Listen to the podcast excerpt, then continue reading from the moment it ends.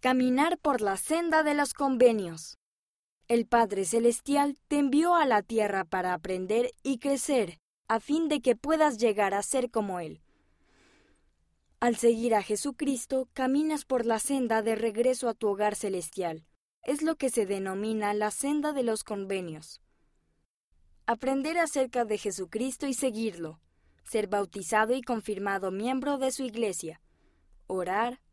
Escuchar al Espíritu Santo, ayudar y servir, hacer bautismos en el templo, tomar la Santa Cena, amar y servir a mi familia, leer las Escrituras, recibir otros convenios y bendiciones del templo, arrepentirme, seguir a Jesús toda mi vida.